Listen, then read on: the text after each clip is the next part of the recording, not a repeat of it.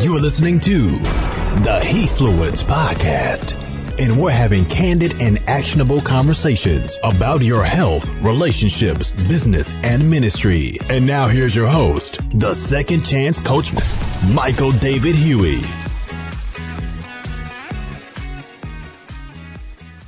Welcome to another session of the Heathfluence Podcast.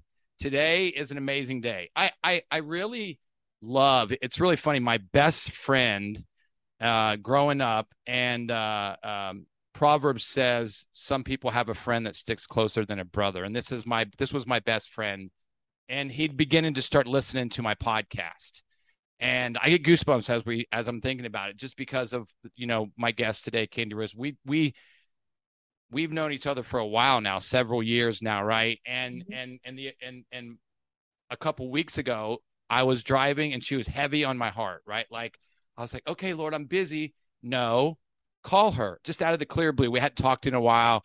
And I just called her and she needed, we needed to hear from each other that day, right? Like there's yeah. these times when people are in, and my best friend said this. He said, I just want to let you know I've been listening to your podcast and it's changed my life, right? Like he goes, I know I hear from you, but hearing from you with other people has changed my life. And sometimes that happens, right? It's like a, it's like Candi's a mom, right? And she may say something to her daughter, and her daughter may hear it from somebody else different and do it because they heard it from somebody else different, yeah, right? Of course. And that, and, and that always happens, right? And one yeah. of the things I, I, I like about Candi is is that she's stepping into a new season in her life, right? Like she's about to become an author. She's, you know, she's been in the real estate industry for years. Uh, I told her that I don't really use the bio very much. I actually use it to read for myself because I like you to hear from them, right? Yeah. And and and she's smiling and laughing now, right? Because one of the things that I realize about her is is that um she has really given this season of her life to God and said, God, it's not about me, it's about you. Like, how do I transition into you know years and years of real estate and being super successful and at a very young age too at a very young age being super successful and building houses and you know now she's kind of redirected that and you know her story is is is is deep like we've talked about it in different times and and I've heard bits and pieces I feel like I know it uh, pretty well. I'm excited to read her book. I already told her like when it's done, I'm ready mm. to read it. She's been doing the audio part of it and all that stuff. And one of my other clients, uh, Debbie, she just released her book. She just got uh, boxes and boxes of them from from the editor and stuff like that. And so, I really think it's great that when you uh, when you pour into friends, because as I, I I said this to Candi earlier, like you know, uh, people are in our life for a season, for a reason, and for a lifetime. We think that that's kind of a, a, a cliche-ish type of conversation but really it's not. I don't believe it is. I believe it's it's truth. Because if you sit back and you do a self-examination of your life um you understand it. You see it. Like you see like you know i look at my wedding and i look at how many of those guys are really close to me still right? And it's only been 13 years. Like i spoke to one of them this morning and he's like dude i'm so sorry we haven't spoken in you know so much so much time you know? Yeah. And and you really have those friends. And and i i probably would say this and then i'm gonna i'm gonna introduce her and let her kind of hmm. share her story we've even said hey if it goes a little bit longer we'll do a we'll do a part two i told her i've done three part twos with people. So it's okay that if we go real long, three people have had to do part twos. One of them, oh, okay. I thought yeah, one of them part was two, part three. yeah, no, one of them was because uh, the husband talked a little bit more and the wife wanted to talk, and I was like, we got to hear mm. more from Katie. And then another one was my friend, and we just really got into her story and how she became a mom and everything like that and then her story about business and how she's helped people all around the world. And and then my friend pastor anthony and i i, I could have listened to his story probably for another hour right?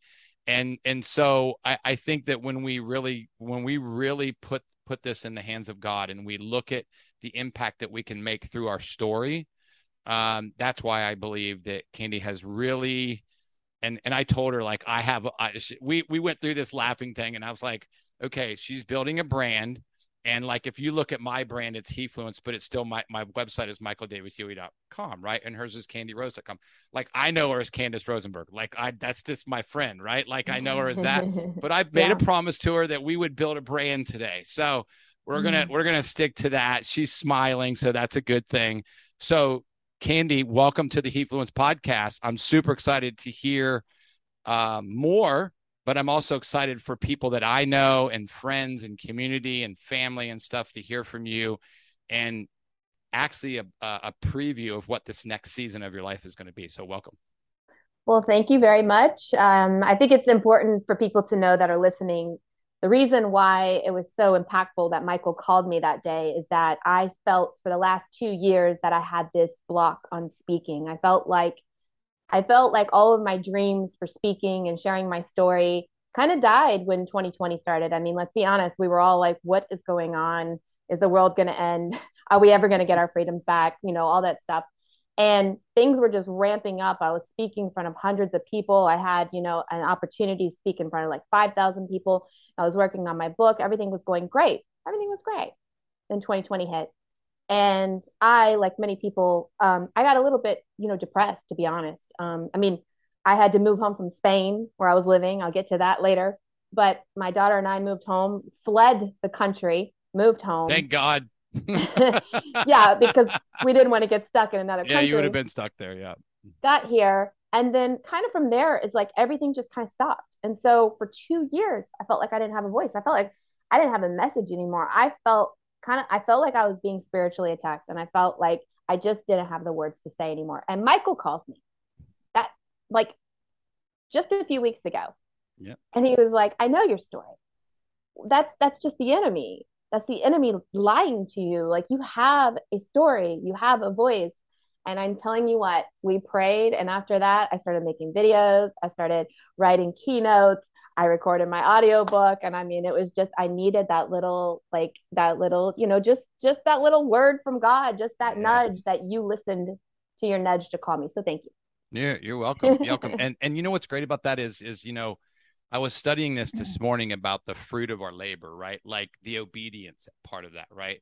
Like when when you know God pops somebody in your spirit, or when you when you know when somebody says, "Hey, will you pray for me?" and then you say yes, but you don't do it, right? And right. I, and I'm like, I'm like, okay, God, um, only tell me to call people when I can. Only tell me to pray for people when I can, and that's that doesn't work like that, right? So, um, I've always said this, you know. Um, probably one of the best books for a man that I've ever read is this book called Wild at Heart by John Eldredge.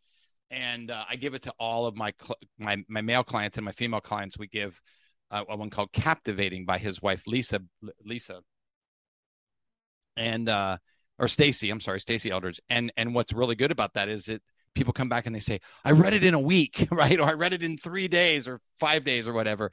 And I think that's when you know that you're doing that your obedience is, is real. And you know that you're taking action on the things that people need to hear. And, and, you know, I, I got this and uh, before Candace shares her story, I got this message from a client um, uh, about two weeks ago that said, Michael, I just wanted to tell you that um, I know you went to a professional sporting event to see one of your clients play, but I'm so glad that I actually knew that person and we got to met because I was contemplating suicide that day. And mm, now I've been yeah. able to work with him for a year. I actually just had the privilege of going down and baptizing him with, in front of his family about th- six weeks ago. And so you just you have to take action on things that you know you're supposed to take action on. And I think that that's great that you have stepped into your greatness. And so tell us about that. Like tell us like who is Candace? Like where'd she come from? Like where she is now and so that you know we'll see. We got we got some time. We got about 40 minutes so we'll see how that works out. Okay so um it's kind of a long story which is why i wrote the book. She's trying she told me before this just so everybody knows that she's working on trying to condense the story down so very much very yeah, much. yeah. Um you know, growing up, I had a great childhood. Um, you know, everything was great. I went to school. I did sports. I was very, very close. She's athletic. Yeah, we know. I do. Yeah, know. all that stuff was very good until about ninth grade when I um, entered into high school. And when I entered into high school, I started getting bullied by the girls in the grade above me. Um, they didn't like me from the get go. They uh, called me the boyfriend stealer, which is really hilarious because at that time, I was not interested in boys at all. I was interested in, in my friends and my sports and stuff. And apparently, I had talked to this guy in eighth grade summer. And so by the time I got to school, I know it's funny now. I'm gonna have to use that. No, it's kidding. funny now.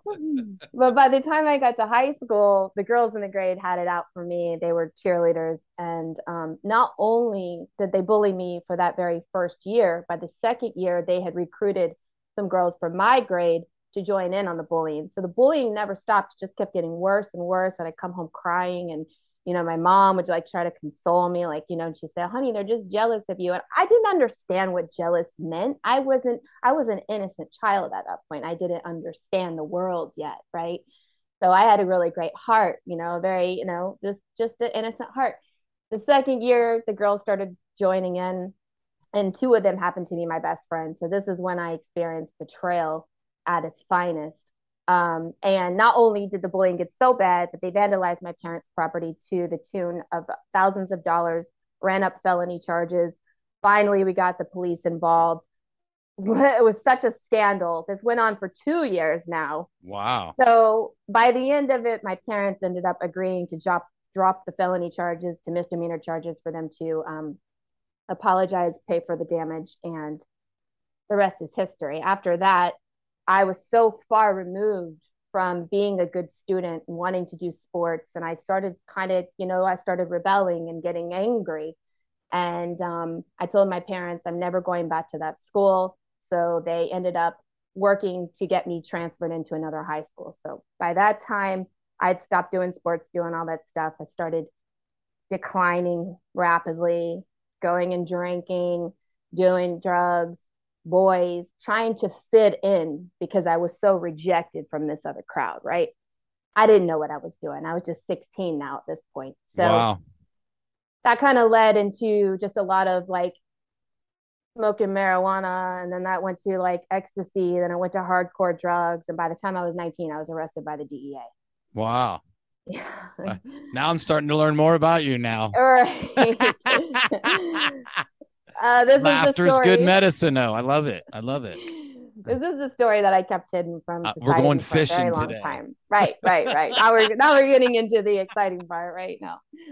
Um, it was not that exciting because I was arrested and taken to jail in handcuffs, and um, uh, from there, um, I never, I never told my parents that I was arrested because my at the time boyfriend told me that he would take care of it. Now, I didn't know what I was involved with. Okay. I was just a young, dumb 19 year old, naive girl that was hanging out with a crowd that, yes, I knew we were doing drugs. I knew we were doing illegal things, but I didn't think it warranted anything for the DEA to come busting through the door. Um, of which I've been did. there. You you don't know about this about me, but we've that I sell I I went through that. yeah, yeah. So we have a lot in common. Scary. We were at a party and just hanging out, getting high, doing what we did, and all of a sudden, you know, the door bust in, guys in black with rifles come running in, telling Good. us to get down on the ground. I didn't even know it was the DA. I thought we were getting robbed because these guys at any given point had ten thousand dollars cash on them because they were drug dealers. And to make it even worse, we were at a diamond dealer's house who happened to be like the shadiest diamond dealer you've ever met because he deals diamonds to the drug dealers. He had a safe full of diamonds. I was like, we're going to die. We're all going to die. We're getting robbed. yep. Yep. Turns out it was the DEA. So then it was sort of like a feeling of like, whew, at least we're not getting robbed. But now but we're going to jail. Jail. so, right. It was that's that's a weird feeling to have, right? You know, we're just not going to die yet. so I didn't tell my parents. Um, I just didn't tell them. I just thought it would go away. And um, after that, I ended up moving to um, moving away, moving up to North Florida. Just wanted to get away from the scene, get away from my friends. I I, I wanted to like flee because I was afraid of what was going on. I didn't want to get in trouble anymore.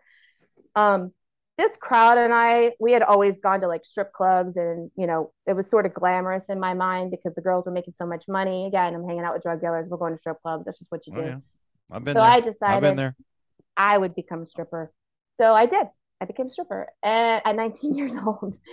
And that was kind of what what I was doing. I ended up dropping out of college. So now I have an arrest. I have a, a bad arrest. I have I'm arrested by the DEA. I have a, a criminal background. I'm a stripper. I just dropped out of college. I've got nothing going for me. I mean, it is like it is looking really bad.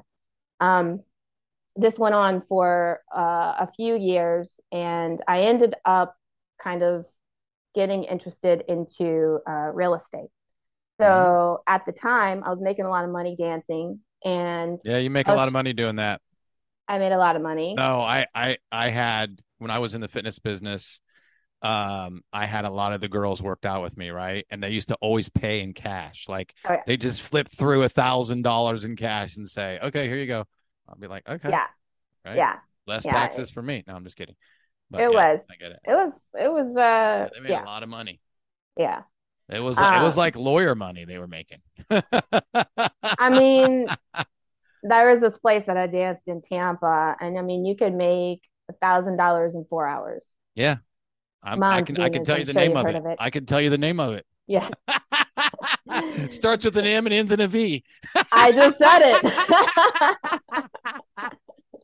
Trust me. Yes, I, I knew I, old Joe Joe Redner. I knew I knew him for years and years and years. Yep. Yeah, yeah. So I did that. I went there, you know, um, and then um, uh, when I was, I think it was a couple years after that, I ended up moving down to Miami. And so when I moved to Miami, I was like, cool, now I can dance here full time. Because when I was living in Atlanta, I didn't want anybody to know that that's what I was doing. So I would travel down to Tampa on the weekends.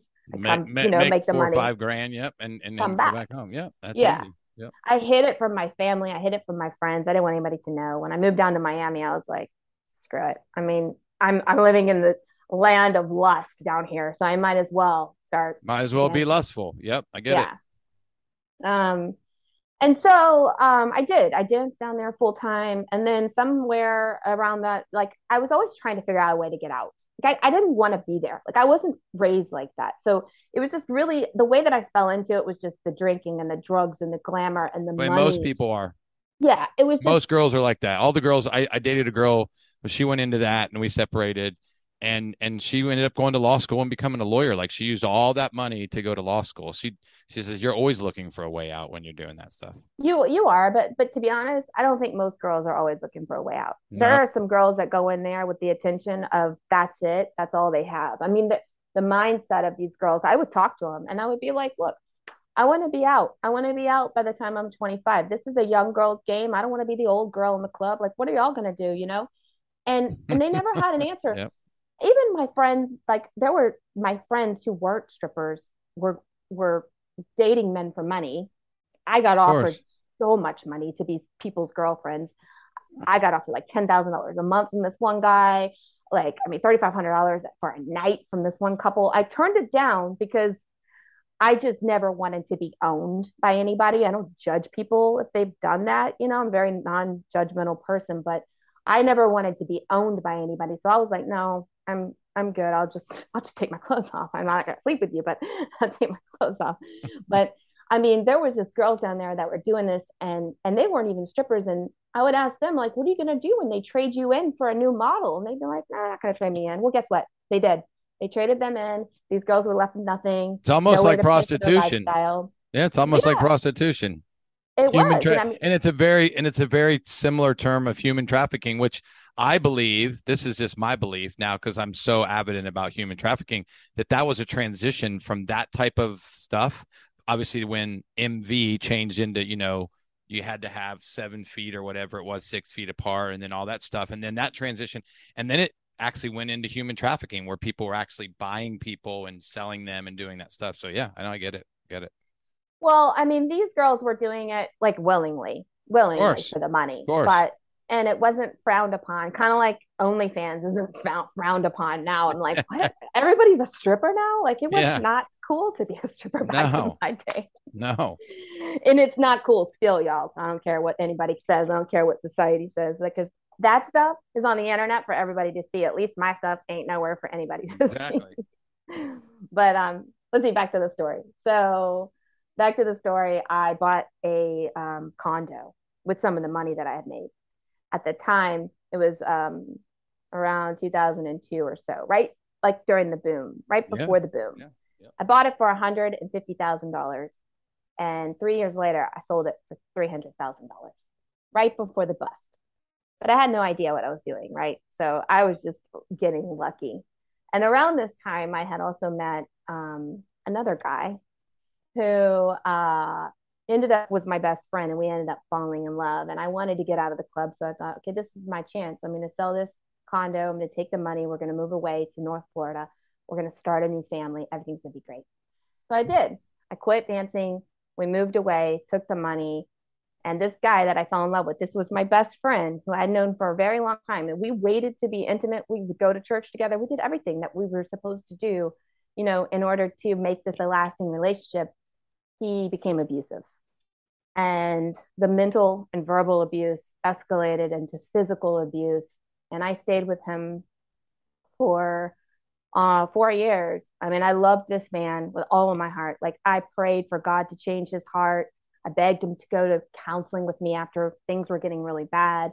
And he just wanted nothing to do with it. And so um, one night he um, threatened to kill me. And I thought he was going to kill me, actually. He was telling me, you know, I want, I want to kill you. Like, I want you to die. And um, those are I was great tra- words yeah, I was trapped in a room and I was terrified for my life. And I just remember thinking, like, I'm going to die tonight. Like, I'm going to die by the hands of this man that I love, all because I never found the courage I needed to leave him. And what was Mhm. really strange about this, Michael, that you'll you'll you'll appreciate, is that I believe that God held him in place that night so that I could run out from him and out the door. And I'll tell you why. He never let me leave ever before in a fight. He would grab me, push me up against the wall, throw me down on the ground. He would never let me leave, never. And this night, it was the most eeriest feeling I'd ever felt. I mean, his baby blue eyes went black. It was just evil. Mm. And it was like he couldn't see me. And it was just, and I just remember thinking, I have to get out of here. I'm going to die. And I was so afraid to run by him, but I, I got the courage to run by him. I ran under his arm out the door, left the door open, was running without shoes, like for miles, and he never ran after me. And I believe to this day that God held him in place. So, um, again, at that time, I wasn't as much, I wasn't into my faith like I am now. But when I look back on all these times in my life, I'm like, yeah, I, I can see that God was there. God was always working. And so when I finally left him, um, I had blown through the $150,000 that I had made on my condo. I had put a lot of money into his business because I was trying to help him. My house that I had renovated was in pre foreclosure now because I had bought a house for $250,000. I put $30,000 into it, thinking I was going to flip this house. And by the time I got done flipping it, the Great Recession had hit, and it was now worth $140,000 half. Right. So I thought, okay, I am um, now I I have no money. My house is in free foreclosure. The uh, the man that I love is just uh, broken my heart, mentally broken me in all kinds of pieces. I have a record. I um I I I don't have any I don't have any. You were smiling just like you are now. You were smiling just like you are now. No, I wasn't smiling. In fact, um, in fact, I contemplated suicide Mm. during that time, and um, I thought, okay, it's sink or swim now. I'm going to have to figure this out. Like, I'm either going to go into that closet and I'm going to go to sleep, or I'm going to get up and fight. And there was like something that there was like a voice. There was like a not a not a voice, but like a message. These these messages that I feel in my heart. And the next day, I woke up, and it felt like it was like something telling me, "You got to get up. You got to fight. This is not the way that your life is is going." Like you know. And I had contemplated, should I go back to dancing? You know. And this was like, you know, Yeah. I struggled with drinking and drugs in the club. Like I didn't want to go back to dancing. I didn't want to go back to that life. I didn't want to go back to him. I did want to go back to him, but I knew I couldn't. I knew my life was in danger at this point. And I was like, I don't, you know, I don't have anything to offer anybody. And I just, I remember thinking, like, I'm just so tired, you know, I'm tired. I don't want to fight anymore. But then that message was like, no, it's not time. You got to get up. You got to fight.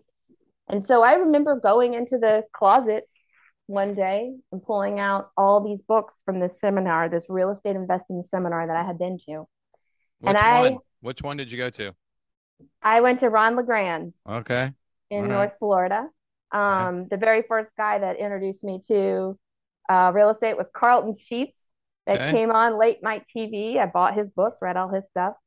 Went to Yeah, a lot of my LeGrand. friends sold real estate courses and stuff. Cole Hatter made millions selling selling real estate courses. So yeah. Ron LeGrand is the real OG though. I mean, this was back in the day before like anybody was doing it. Like this guy was like amazing. I mean, he he was making you buy real estate, no money down. And I went, I remember I was excited. I told my family, I was like, I'm gonna buy real estate, no money down. And my mom would be like, It's okay. I know that you're gonna do it, honey. It's just that don't tell the rest of the family because like it sounds a little crazy. Shady. Right. But wouldn't you know it? Let me tell you, wouldn't you know it? I went to that, I went to my closet, I pulled out all my books, and I was like, okay, I have done this before. I had, I had worked part-time for free uh, for a real estate investor down in South Florida when I was trying to learn the business. And I was like, I remember he used to get the yellow corrugated signs, right? We buy houses on them real large. Put your phone number on there, stick the signs out. I bought all the signs, got it all ready. I got up at 4 a.m. the next day. I was like, I am going to go do this. And I printed out all of my forms of what I was supposed to ask, not knowing exactly what I was talking about, but I was going to do it because I had to save my home from foreclosure and because I didn't want to go back to dancing. And nothing happened.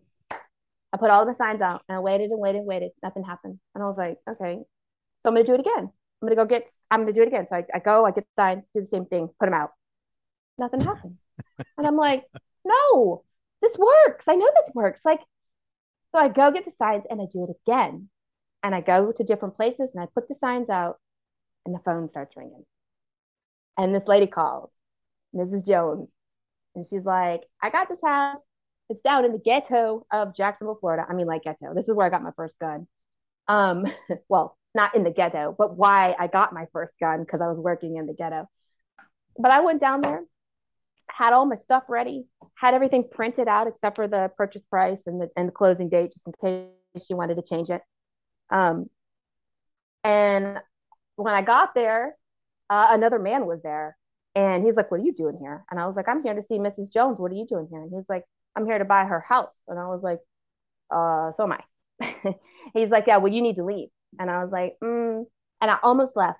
I almost left. I was like, I was so intimidated by this older white man and his, you know, mid 50s. You know, I'm in my 20s at this time. And he's like really overpowering and being like, you know, condescending. And like, I remember I was almost ready to leave and I was like, nope.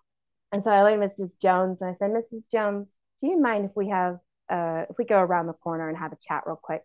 So we go around the corner and I'm like, listen, I don't know who you want to sell your house to, but if your terms are the same and this is what you want, I've got it all filled out. We can sign it. You can tell me when you want to close. I'll do whatever I have to do to help you. I'll help you move, do whatever I have to do. And I'll go around and tell that man, that mean man, that he can leave. And she signed it. I go around the corner and I was like, um, Mrs. Jones sold her house to me and I hold up my contract. Now, remember, this is my very first time doing a wholesale deal on my own, right? I mean, I'm actually just buying it at this point. I have no idea how I'm to get rid of it. Um, so I put it under contract and he storms out. He's all mad. Long story longer, I flipped the contract as a wholesale deal and made $7,000 on an assignment fee, which meant that I didn't have to do any closing costs. And I took that money, saved my house, never looked back. I've been flipping houses ever since. Good for you. Good for you.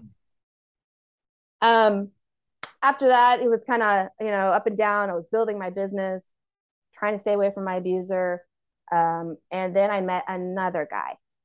Uh, men Where, are the have you brought have you brought your, have you brought your daughter into the world yet? no. Okay. But then I Yeah. met another guy. So this Okay. is the third guy.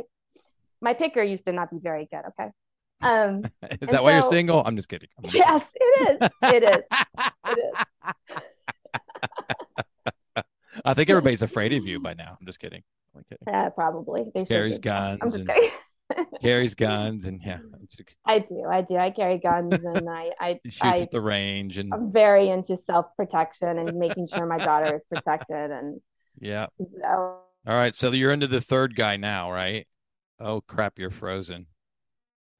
Love with my abusive boyfriend. I it, it it's hard to explain because abuse is very um, sadistic and it's very it's just it's a mind fuck. Excuse my language. I'm oh, sorry.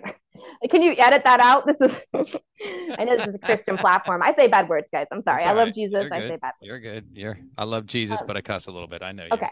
So um I ended up rebounding with this guy, and this guy was a multi-millionaire, could take me all around the world, buy me anything I want, Hermes this, Prada this, Gucci this, Versace, you know, and I was just living a life. I was like, isn't this what everybody wants? Isn't this what every girl wants? Doesn't every girl want a guy that has all this money, can do whatever? I thought that was going to make me happy. I just thought it was, right? And uh, it didn't. Turns out it didn't, Michael. Um, really? And two and a half years into dating, of a strong rebound because I really didn't like this guy. I just didn't want to go back to my ex. Like this is how this is the. You were having my, fun. You were having fun.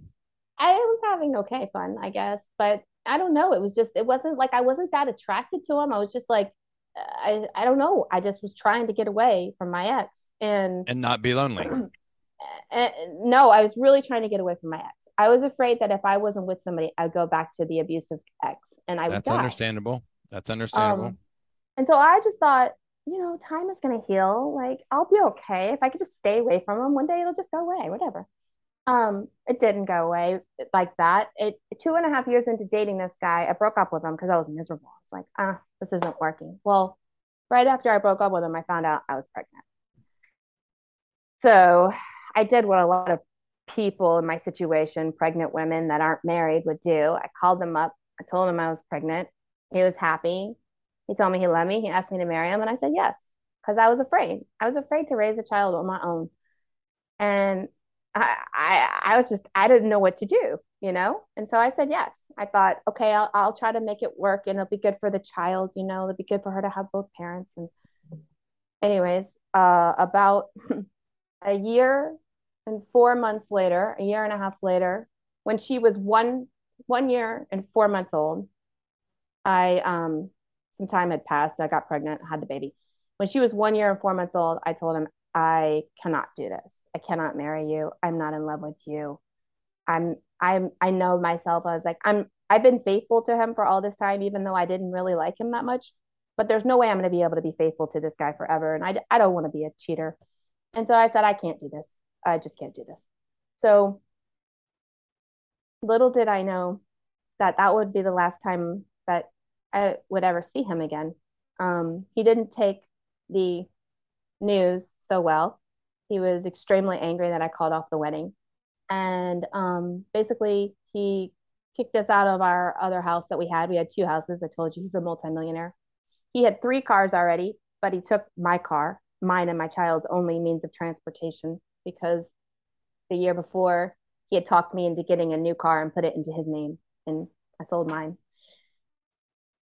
he left us with nothing. And if it wasn't for my family taking us in, we would have been homeless. Um, and that was um, back in 2011. Nice guy. Nice yeah. guy. Yeah. Leaving his his daughter and and to be homeless. Yeah, what a nice guy. Yeah. And, um, so that happened. Um, and so here I am again, like left with nothing. And now I have a baby to support. And I'm like, you know what, God, I don't know why. I don't know what you want me to learn from all this, but I, I don't think I'm just done. I, I don't think I, I don't think I, I don't think, I think anything that I do at this point, I'm just going to get knocked down. I don't think I'm ever going to be successful in anything I do. I just, I've tried so hard and every single time I get up, I get knocked down and I'm just like, what, I, I don't know. So obviously I was like going through some depression. I was very scared. I was trying to figure out ways to get money for my child. You know, I'm going to the public defender's office at this point, trying to get somebody to help me get money from this guy. And I was angry and I was, I was, I was like resentful and I was in rage against this, this, this. I don't even have good words to say about him. And something inside me was just like, you know, I'm not going to chase him for money. Um, I was afraid that going through the public defender's office that I would um, that we would lose. Like my, I'm going to be fighting a multimillionaire in court, and I'm going to have a public defender representing me. To make matters worse, he lived in another state, so now we'd be fighting in his own backyard, which, by mm. the way, isn't a southern state backyard, which isn't as good for no. us mamas. Okay.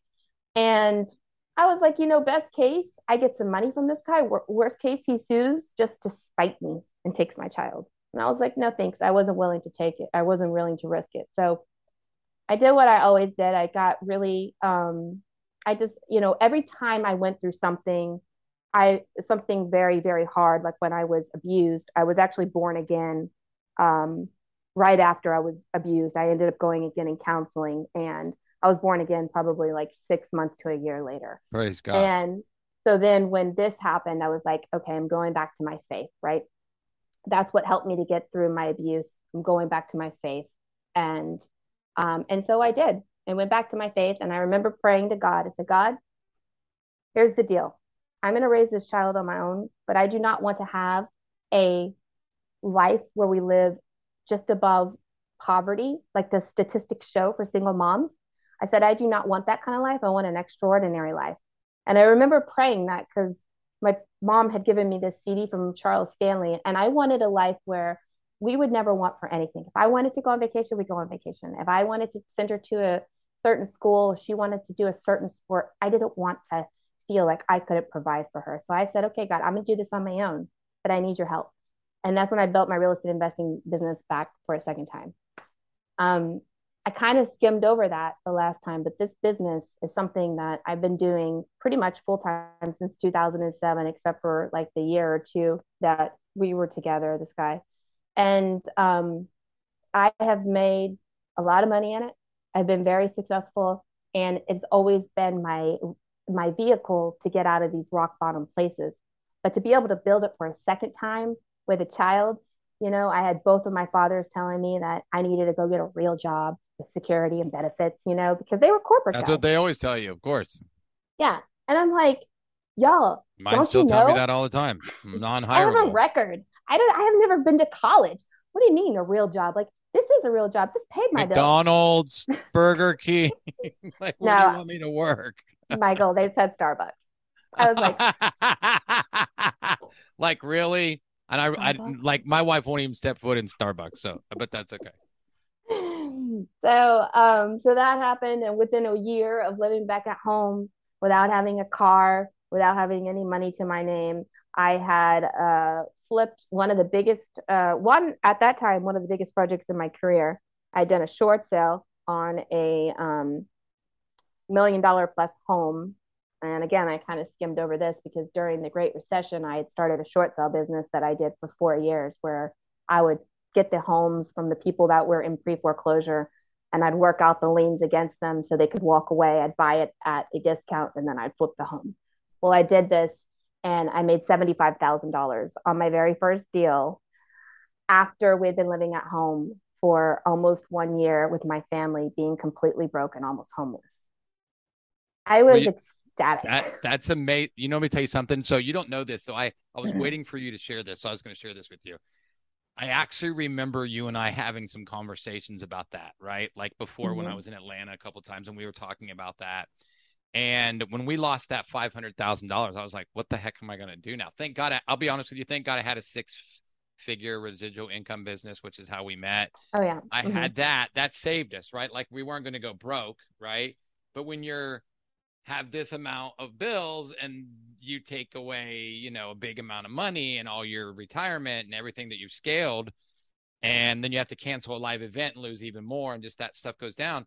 I looked at Candace. I, I remember you sharing a couple things with me. I remember watching a couple of your videos and stuff, and I was like, "Oh God, we just need to ask some family members for money."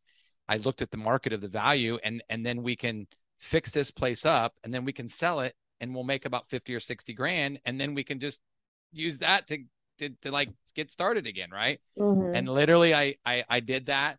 We sold the condo for the most that anybody had ever sold a place for in our neighborhood, one hundred thirty six thousand, and I bought it for seventy.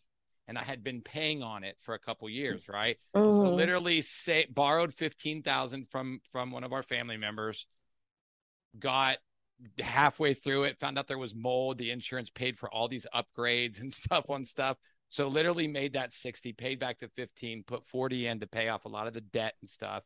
Mm-hmm. And then was able to put, you know, some money back in the bank. I mean, we're still on that, still in that paying off all that debt and that grind, but I wanted to do it in a year instead of three years. Right. Yeah, I learned a lot about that. So um, yeah, I'm thankful. That's awesome. That's yeah. awesome. I didn't have any family members to ask for money, and there's a lot of people that don't. So that's great that you did. Yeah. just in case. Oh, I know a lot more now. No, I know a lot more now. Like I've already said, you know, it's great to to use other people's money or not or or not, right? So yeah. Well, there's a lot of there's there there are ways out there, which is how I found um a person that was willing to lend me um seven hundred thousand dollars to, to seven hundred and fifty thousand dollars to buy this home, and then I ended up making the seventy five thousand dollar profit after paying him back. So yeah, so you know, God is good. I knew that if I just stayed focused on what God was calling me to do in my heart, which was to be able to to to be able to have a life for me and my child that was an extraordinary life. And I just dug into my faith. I stopped dating for a year and a half. If you want a good book to read, read Andy Stanley's uh, New Rules of Love, Sex, and Dating if you're single. Um, I ended up taking a year and I think a year and four months. That's funny because that was the year and four months after sh- when she was four and then I left him. But about a year and four months off of dating, and believe me, at this time, I was like, oh my gosh, I am ready to get out there and start dating. I just had two horrible train wreck back to back relationships. I need to go out there and, you know, sow my oats, is what I thought.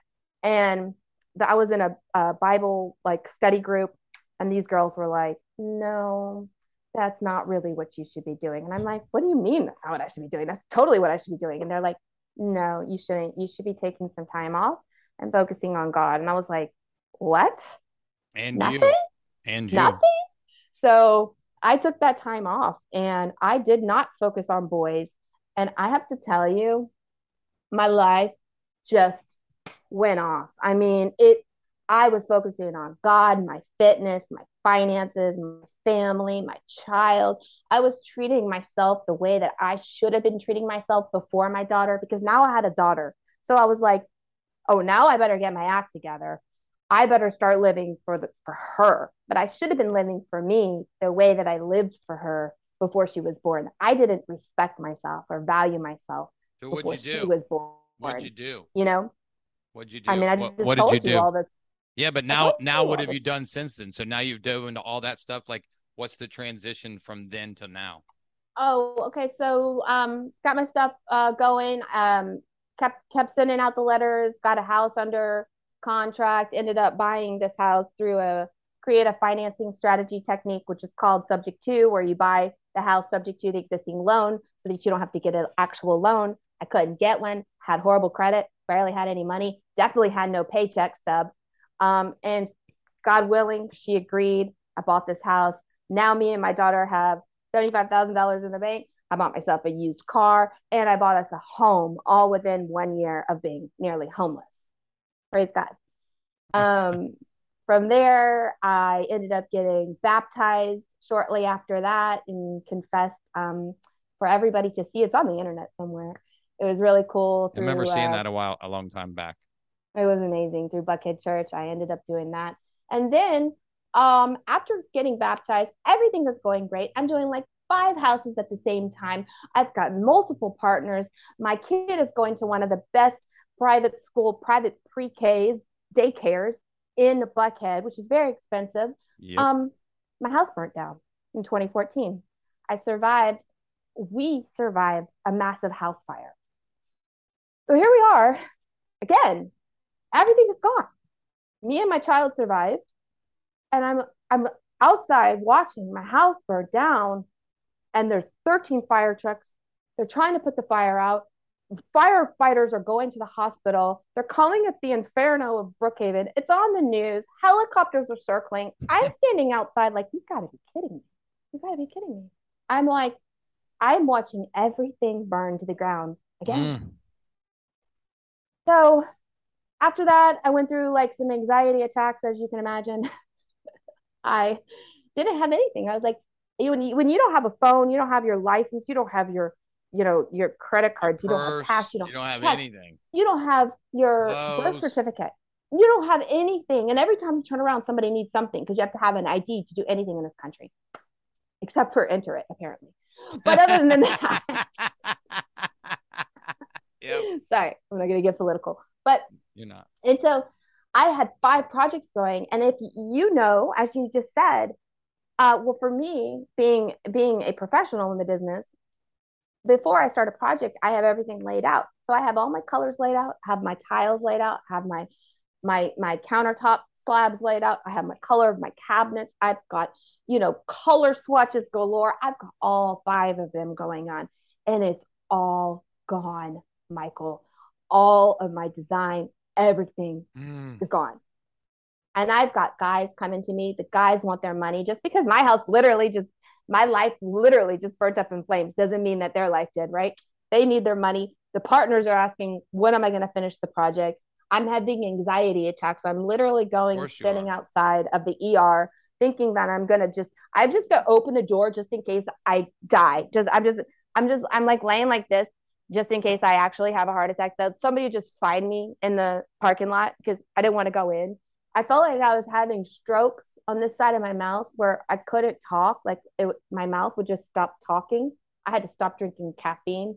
I was like, I think I'm, I, I it, it crossed my mind. Maybe I should just give up. Maybe I should just quit. Maybe, maybe it's just too much at this point.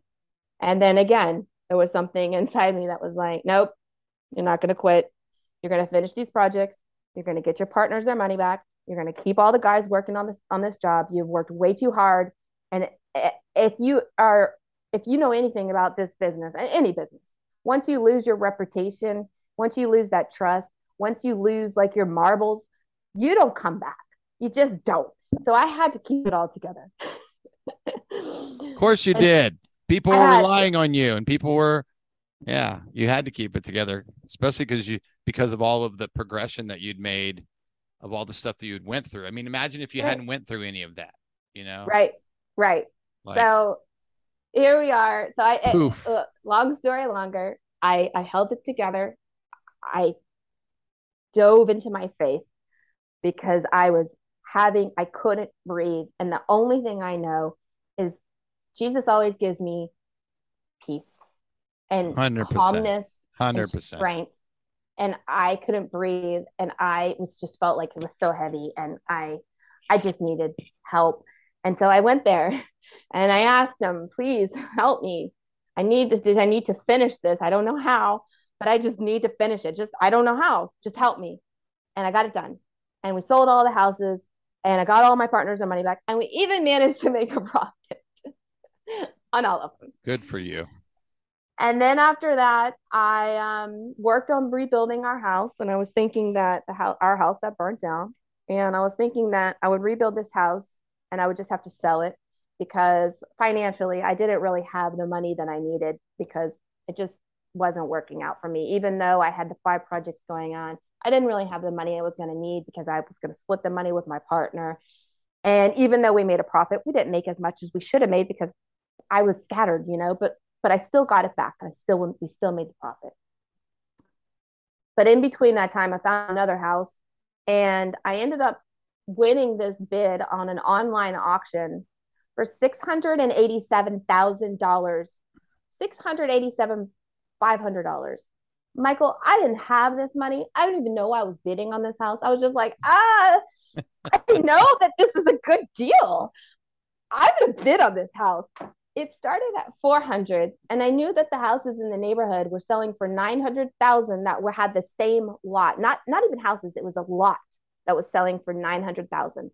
This had a 4500 square foot home on it with the same lot and it started at 400,000. So I knew, okay, house with a lot, 400,000. Lot, lot, no house, 900,000. 900,000. I'm going to bid on it. So I bid on it and I was like, I'm not going to go past 650,000. I had done all my work. I knew, I knew this was the value. This is what I needed it. It gets under 650,000 and someone bids. And I'm like, oh, okay, I'm going to bid one more time. So I bid $687,500. And I wait and I wait and I wait. And nobody bids after me. And I win. I win this house on an online auction. Now I'm like, okay, I have like $200,000 in equity right now. but I got to find $687,500 to buy this house from somebody. So who can I call? Hmm, who can I call? So, okay, I think, okay, I'm going to, I'm going to wholesale it. I'm going to try to find an investor and I'm just going to flip it. Like I flipped the little $7,000 deal for. Of course. And I had a guy on, on the hold, on hold, and he backed out at last minute. then I was like, oh my gosh, what am I going to do? And so then I was like, okay, I had this one other guy I'll call and I'll just tell him, uh, I need $687,500. Um, plus, I think I'm going to need another million if we're going to just knock it down and build it. I call him up. I preach. I, I not I not preach. I I present all the information to him, and I'm like, "This is how much we can sell this house for. I can do this. We should do this project. Come on, give me a chance, right?" And he says yes. So I end up doing this project, and I ended up finishing it um, in 2018, and it took me two years to complete. I remember very well. I had to I had to fire some contractors in between there. No, I remember calling you a couple times and and and hearing some different changes in your voice. Yes. Yes, yes, it was very hard. I just fired. So I remember one time you said I just had to fire a whole bunch of people. Now what am I going to do? I yeah. was like, yeah. I mean, in this business, y'all got to fire people like when they're not doing their job, and you got to get in there and roll up your sleeves. I learned how to be like the best project manager because of firing so many general contractors. I never really fired a lot of the subs. I did fire the subs, but not as much as the, the head honcho. Me and the head honcho always, but always butt heads. I don't know why that is. Of course, that's because it's you. But right, right, it's because it's me. Anyways, um, about that same time of selling this house, I just finished my house, and I we made so much money off of this house. We had it.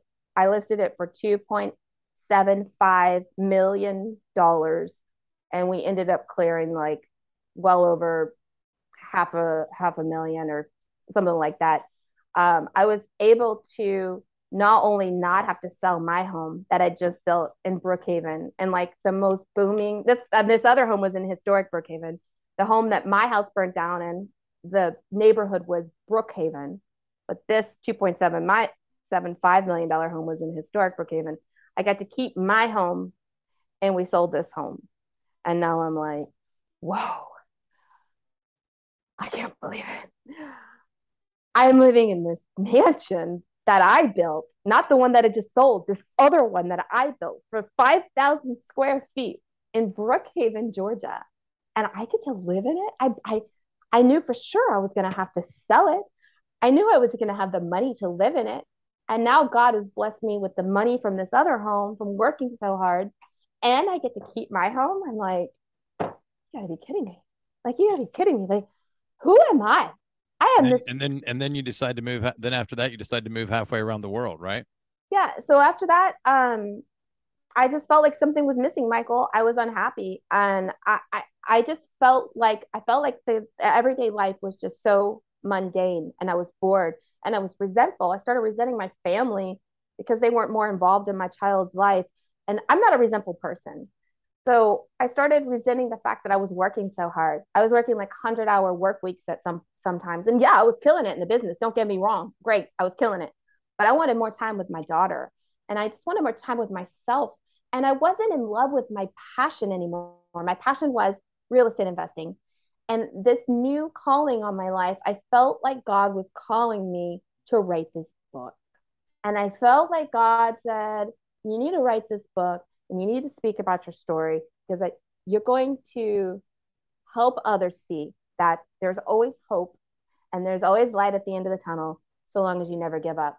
But I couldn't do it working in real estate because I was always working so much. And so in 2019, um, I went to, uh, in 2018, I'm sorry, I went did a film documentary in France. I was just asked to go do this film documentary from some random guy and went out there and it was a lovely experience. I met some great people. I met a coach named Kira who actually helped uh, coach people um, to basically follow their passion. And I told her I wasn't happy anymore in my life. I felt like I had reached this, this, I'd reached it. Like from the, everybody looking in, I had reached success You know, I had like the respect for my two fathers now as I felt like they didn't think I was a fuck up anymore. I I had the respect from society, you know. I had like respect from like my friends and I felt like I just I wasn't that girl anymore that had made all these mistakes from my past life and like I had finally made it but I was just not happy. And so um after I met her, I decided, okay, I'm going to up and root our lives. We're moving to Spain. I've always wanted to learn Spanish. I'm going to write a book and I'm going to teach people How is your Spanish? things. How is your Ah, mi español es así así. okay. My my wife is learning Spanish. Yeah, yeah. Yeah, she's Yo, yo puedo hablar, She- she- pero La, muy um, mi esposa, la familia Peru. My wife's family is from Peru, so uh, Mm, she's uh, but she did not get the dark gene because her. But that's a long story. But that's another whole story. But yeah, no. Oh, So yeah, yeah. So that's what I did. We moved to Spain and um, I wrote a book and I wrote multiple books actually.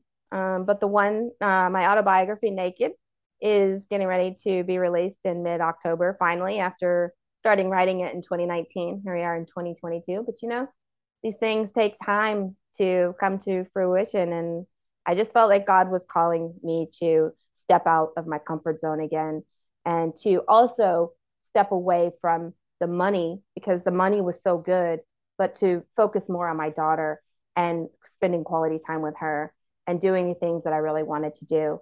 And when I got to Spain, um, actually, I was coaching people as a real estate investor, but then I realized, you know what? That's not my heart.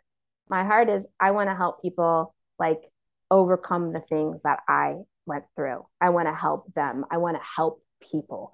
Sure, anybody can teach somebody how to make money, but you got to teach people how to heal what's going on in here and to get the confidence that you need in order to go make that money. So that's kind of, I changed the whole thing, but I wrote the book and I'm really excited about it. And I go into my story in much, much, much more detail. well here here's the thing here's the thing i like about that is so I, i'm not sure i may break this up into two because this is as you can see the time i don't know if you can see the time how long we've been talking but um let, let's do this. Let's take at least 10 more minutes okay? Because I, I may break this up into two. I'm just letting you know Mhm. that ahead of time uh because i think it was awesome. And um you know uh and and i love your heart. You, you've known that. I think we've had a special place for each other in our hearts just because we're like-minded we're heart-minded. Um, I remember the first time I met you and your daughter. Um, and just just being able to see you as a mom. excuse me, being able to see you as a mom and knowing that your heart is for people. What does this next season of Candi's life look like? Like what is what are you feeling like God is is doing in you and through you and through the book and through what you want to do? What is this next, you know, three years, five years on down the line look like? What does it look like? Yeah, so I wrote the book. Um, basically, I thought I wrote the book just to gain credibility because I wanted to be asked to speak on stages, to speak on podcasts. I really just wanted to be able to be in front of other people's communities so that my message could get out to all the people that needed to hear it. I did not write this book to get rich. I wrote it because I wanted it to be credible. I wanted to be credible. But what really happened when I wrote this book was actually it was very therapeutic for me because I had to go back and relive so many traumas. And I skimmed through my life. There was a lot of other traumas that happened that I don't think I talked about in detail of like what it was to be in those rock bottom places, in those cold, lonely, isolated places, like what it really felt like when I felt like I was extremely hopeless. And the reason I wrote this book is because I want people to know that they're not alone. I want them to know that just because we don't, most people don't talk about these things because most people don't want to talk about these things. These things are embarrassing, they're painful, they're shameful, they're things that they wish never happened, right? Um, and so I talk about it because when I talk about it, I receive the engagement and the feedback from people, and they just, they're just so, it's like they're, they're just so glad to know that they're not the only one. And when I say things that have happened to me, I have people come and tell me things that they've never told anybody in their life of things that happened to them. And the thing, Michael, is that shame, shame isolates you. And so you don't tell anybody about it. And that's when shame grabs power over you. And so when I talk about it, then if they're able to talk about it, then it's a way for them to release whatever's going on with them. And so to be honest, I'm doing this because I felt like God called me to do it. And I created this program that goes along with the book, and it's called Love Your Shame. And this is just a program for people who want more. You know, if they want it, great. If they don't want it, that's fine. Like the book will be just fine for you. But my main thing is I want to speak. I just want to speak. I want to get in front of the people that need to hear my message. And the rest of the stuff, the book, the audio book, the program, the, the program's called Love Your Shame. It's a six week program that basically takes you through um, the process of how to start overcoming the feelings that you've had to feel for so long.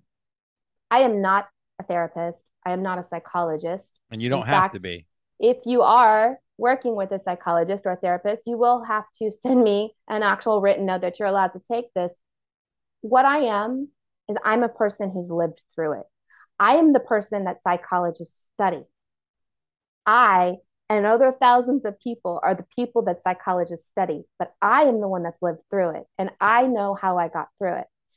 A big part was my faith. Yes, of course. And that is something that I do talk about.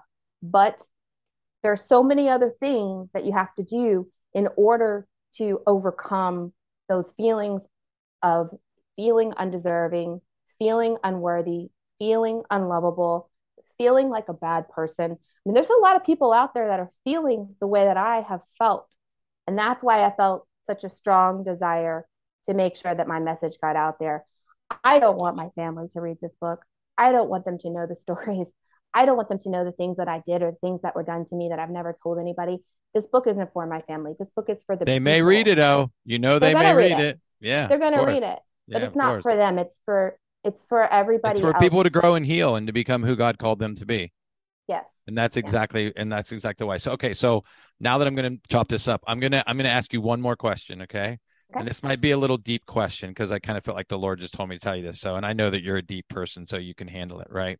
Uh, she carries a gun and and works out all the time and stuff, so she's she's good like that. I, it was funny. I was watching one of our mastermind things yesterday where my friend Devin uh, was holding two girls on a on a rod above his head and like walking around like this. And just, I'm like, dang, dude, like really? And so here's my last question. Um, a single mom in the peak of her life, you know, mentally, physically, spiritually, emotionally, financially.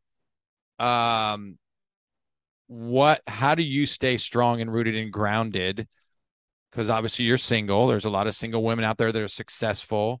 You know, um, how do you stay rooted and grounded and keep the vision of what you feel like you're supposed to do, being a mom, being an entrepreneur, finishing this book, getting things to launch, coaching, and those type of things? How do you, Candi, stay rooted and grounded? Um, I like to call it focusing on the F words and not the F word that you might be thinking. not the one she likes to use. I know. I can't help it. I have like this sick, twisted sense of humor, but I love you, Jesus. Um, actually, every time I actually every time I see that shirt, every time I, I remember I remember sending that to you one time. I remember that shirt. You know, hey, I love Jesus, but I curse a little bit, right? Yeah. Like, and we yeah. went in. I went into this with people. Like, I don't curse. I don't judge people for it everybody has this phase in their life that they go through and they like like and and and I know, you know, like there's Garrett White and there's Sean Whalen. There's all these guys that oh they've gotten born again, but now they're like every other word out of their mouth is like, you know, this. I don't judge. That's not for me to judge, but I'm I'm excited to hear the other F's that you're gonna talk about. So focusing on faith, family, fitness, finances, and freedom. Um, freedom is something that most people take for for for granted, but I've been arrested three times. I didn't get into that during it. Don't worry, it's in my book.